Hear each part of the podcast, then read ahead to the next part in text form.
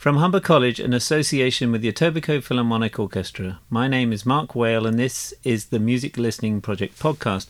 Today we will listen to the fourth movement of Mahler's Fourth Symphony, the work the Etobicoke Philharmonic Orchestra will be performing on May the 10th.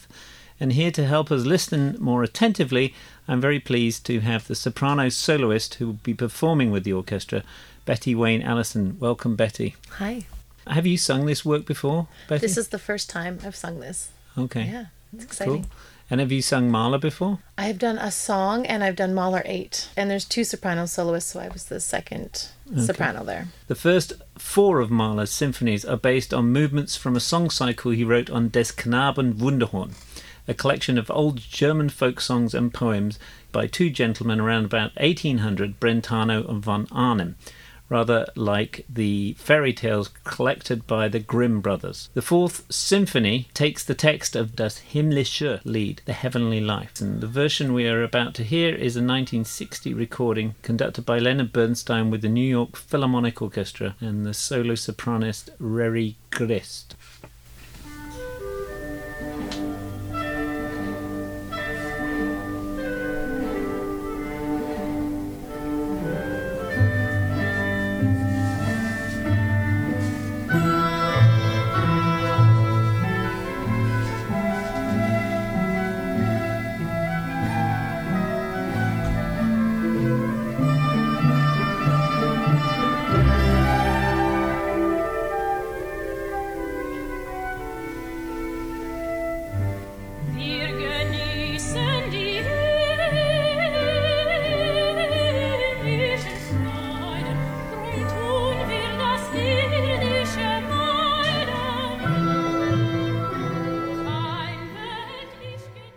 The whole piece is about a child's view of heaven, having a great time. Why is it a child's view of heaven? Because it's interesting. There's nothing in the poem that ever talks about children, is there? No, there isn't. And, and also, the way Mahler wrote it is, is very dense and it's meant for thick, beautiful, rich voice and in a lower part. So you think that if it was a child, it would be higher, perhaps in the energy, in the dance like quality. Just listen again to the beginning to see how Mahler kind of sets up this beautiful heavenly existence.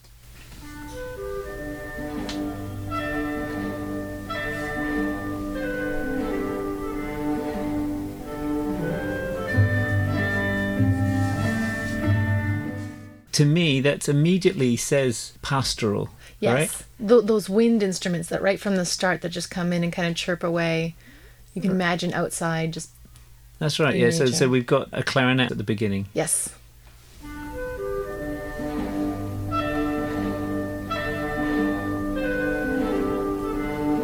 And you're saying the chirping. Mm-hmm. Dum, ba-dum. Yeah. Those fast little rhythms. No, that's that's interesting. And uh, he immediately sets up this alpine feel, mm-hmm, right? Mm-hmm. Because of I guess the use of the natural notes. So if you were using a horn, an alpine alpine horn, it would be based on the harmonics, the first and the fifth, maybe the third. So da dee da dee ba mm-hmm. dee da da da, and the octave. So you've got that kind of like that call across uh, across the valleys, I guess, right? Yes. And I think you're right. I I the wind instruments kind of give you this sort of pastoral feel. Traditionally, shepherds play pipes.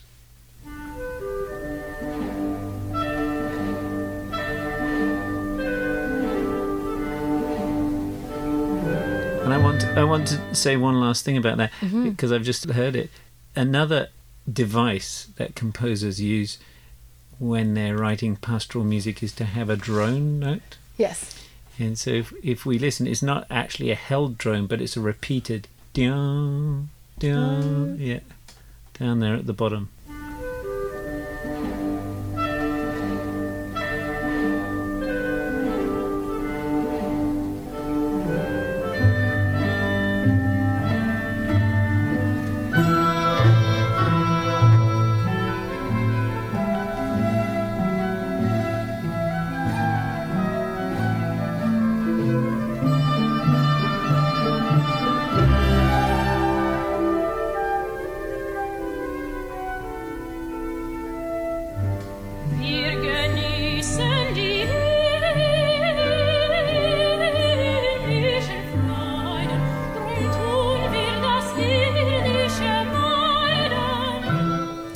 Immediately there, the voice picking up on that that kind of like snap. that right, dien- exactly. And it's different in a lot of newer recordings. I find that they sometimes smooth that out a little bit and try to go right into the deep thickness of the line. Whereas I love that Bernstein and, and the, um, the soprano are keeping that lively energy. Dia, Yeah. bia, bia. Because he writes it in this verse and coming up in another verse, so it keeps us in line with what the clarinet's doing.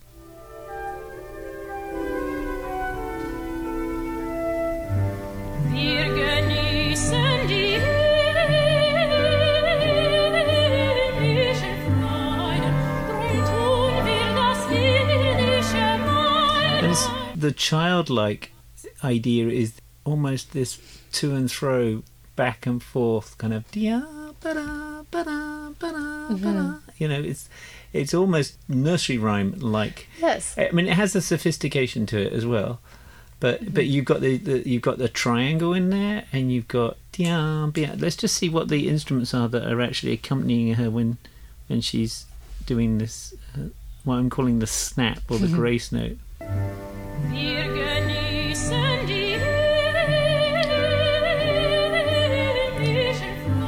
you hear the triangle? Wir genießen die And you've still got the drone going. The the bass. Wir genießen die I guess it's a um, dom bing boom So the bass. Yeah.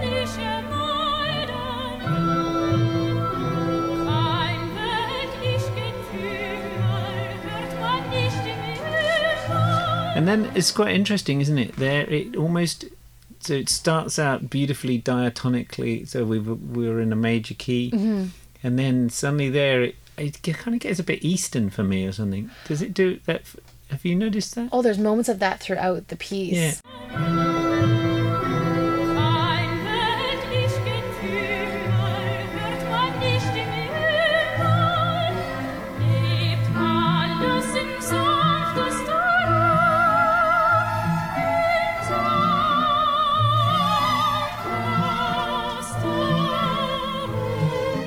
And I think that's also him playing with just like a second or a minor second all the time. He comes Right. back and forth to that.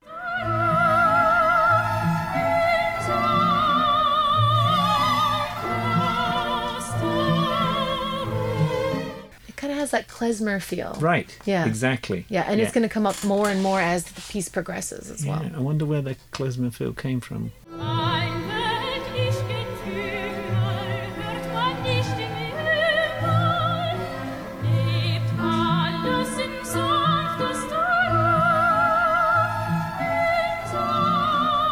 You know what? I think is interesting because I think actually the bit that starts feeling a little bit more sinister, a little bit more exotic, is where he says, "No worldly turmoil, kein weltliche Getümmel." Uh, is that where the that starts? Yeah. Ein weltlich Gefühl So no worldly turmoil.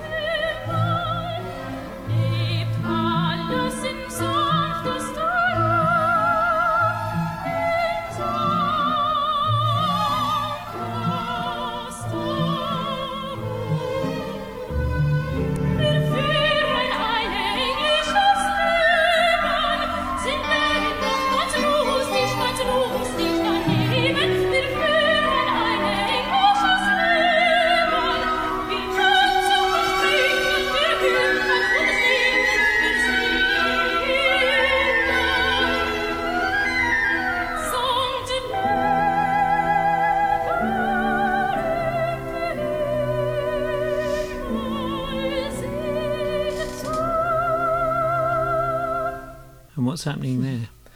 That's the first time that we start talking about the saints. So St. Peter will also be there. Okay. and then it gets kind of back into the religious mode so for me it's like you're thinking this this child is thinking about all these wonderful things that can happen and then they remember they have to be good in church and it's kind of like the music pulls back and it just becomes kind of those uh, chords And that's like a hymn and then you kind of come back oh and saint peter will be there and then they go off on this tangent and then they come back and they'll talk about another saint each time.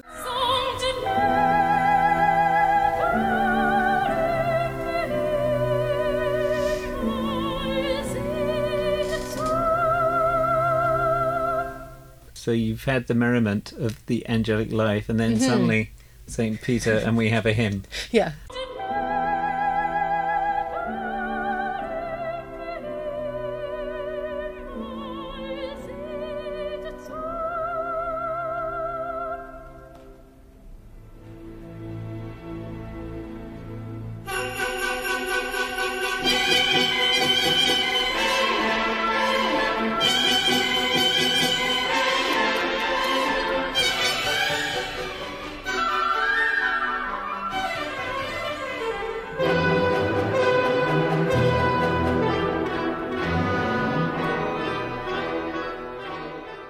So this marks the beginning of the next verse, right? Yes.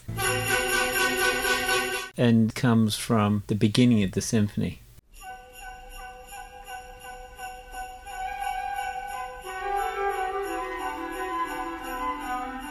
We open with these kind of sleigh bells, mm-hmm. right? Which are much slower, but here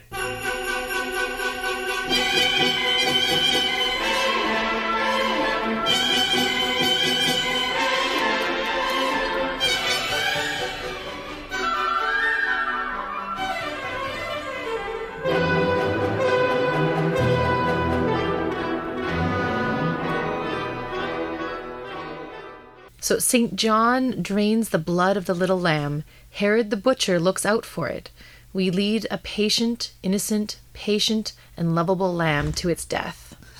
it gets pretty dark. It's pretty bleak, isn't Yeah. it? For a child's view of heaven, So it's, it's kind of coming in and out of reality, like right? what's kind of real and what will be kind of perfect.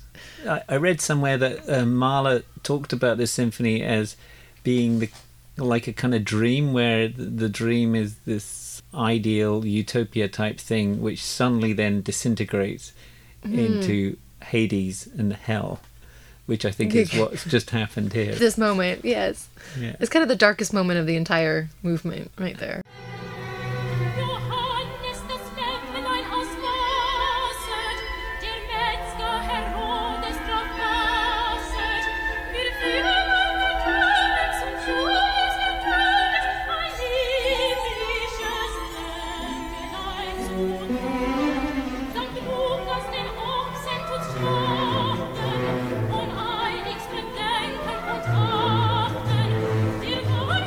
St. Lucas slaughters the ox uh, without giving it thought or mind. and we can hear what's going on there because you've got this weird sound going there in the bass.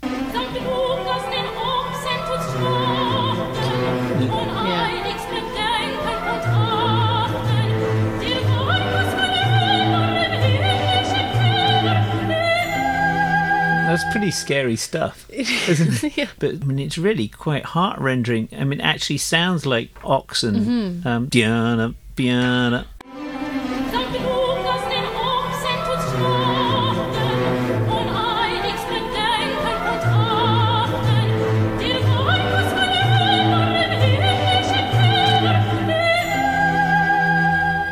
The other thing, in general, it's incredibly driven. Yes. But the drivenness doesn't come out of nowhere. I mean, certainly it's dun dun dun dun dun dun dun dun. But we've got this pulse already at the beginning of the mm-hmm. movement. But it's just it's more innocent. You know, we talked about the kind of drone pulse.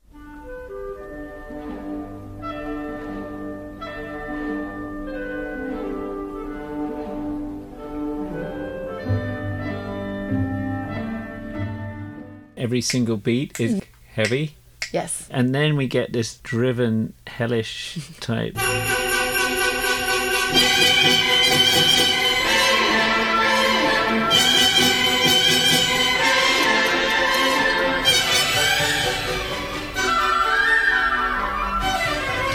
Even in the 16th note bits, they've still got this till still the pulse is going all the way through. Yes. And that means that then when the saint bit comes, and who which saint is it this time? Well, these are just the angels baking the bread because So- the saints were doing the the butchering.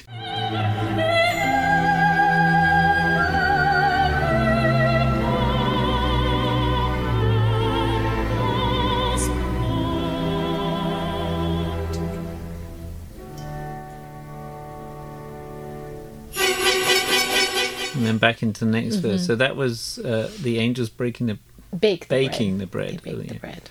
But what's your favorite? Do you have a favorite bit? The last verse is so pretty. I'd say the last verse. You're going to know, listeners, when you hear the verse because each of them begins with this sleigh bell. Uh, dun dun dun dun dun.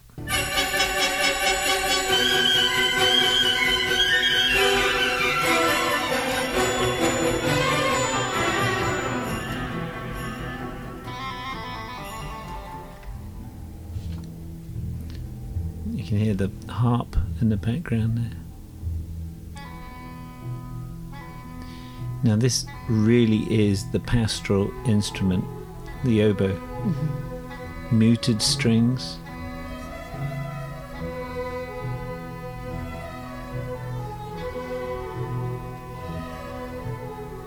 And I'm just interested, does this remind you of the Alps? I think, yeah. It reminds me of a gentle forest, like a, so not like a wild forest like we would have, but something in Europe. It's an outdoor free feeling. And I think it all distills into this last moment of the verse and comes but up. But this this tune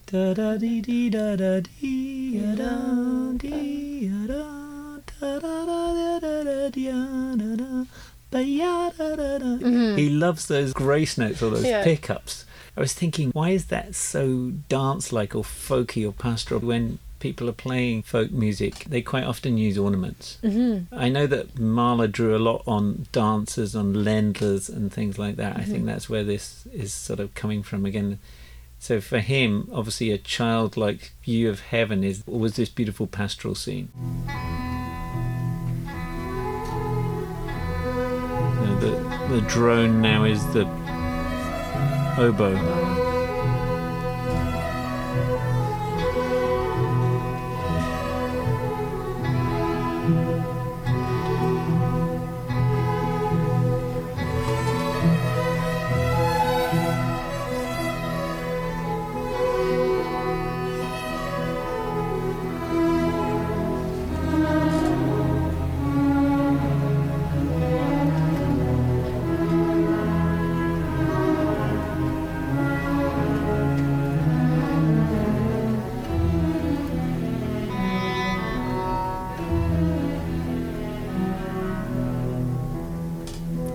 Just going clockwork.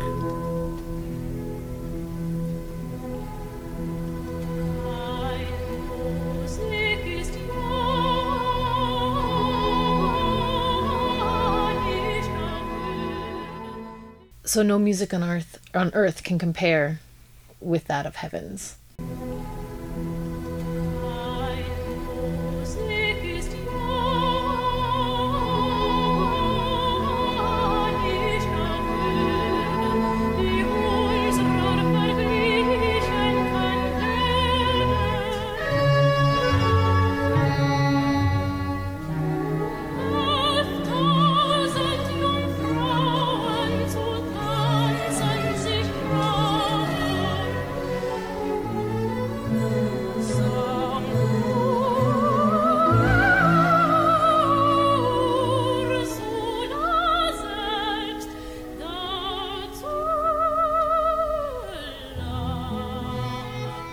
Difficult are those slides? Do you do those slides? Oh, I love that slide. And you rarely get to do it, especially in German music. It's mostly in Italian. So I love having that opportunity.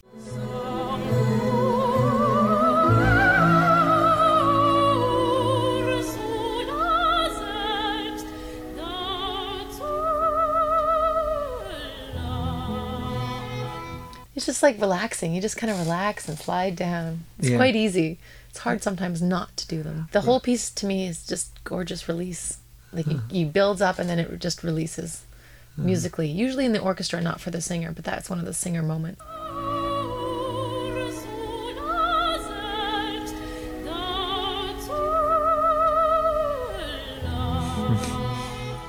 This is the first time you've sung it. Yes. So you've never sung it with an orchestra before. No. I take it you sung it with piano. Sung it with piano, and I actually, there is a version with clarinet. I did that a couple months ago. The clarinet and the winds, I think, really create a lot of that color. So I've done it there, but you're still in control of. I get to pick the tempos and that, so it'll be mm-hmm. very interesting to go and do it with an orchestra when you don't have the same kind of control. How much do you think is going to be different for you with all these different kind of colours and instruments? Oh, it makes it so much easier. Your breath just kind of floats on it. You can just kind of go for the ride. Um, it's always a little nerve wracking to figure out what tempo they're going to. Bernstein's picked a nice, beautiful, fast tempo, which is something I appreciate. But there's some that are Are you listening, Matthew? something faster, please. Well, it makes a difference for the the little mm, what you call the snap. Right. And that to me that defines the piece and the, my characterization of the snap. And other people like a slower snap, and then that informs the rest of the piece. I like to come back to that crispness.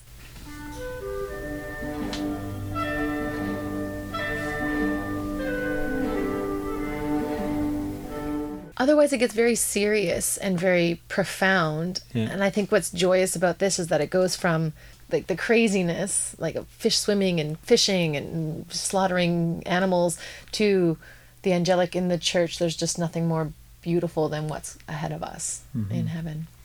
Well, that's a nice note to end on. Thank you very much indeed. Thank you for Betty. having me. You're great. welcome. So, you were listening to a Music Listening Project podcast, and you were listening to Leonard Bernstein conducting the New York Philharmonic Orchestra with solo soprano Reri Grist. If you are interested or if you enjoyed listening to this podcast, please check us out on iTunes. Thank you very much.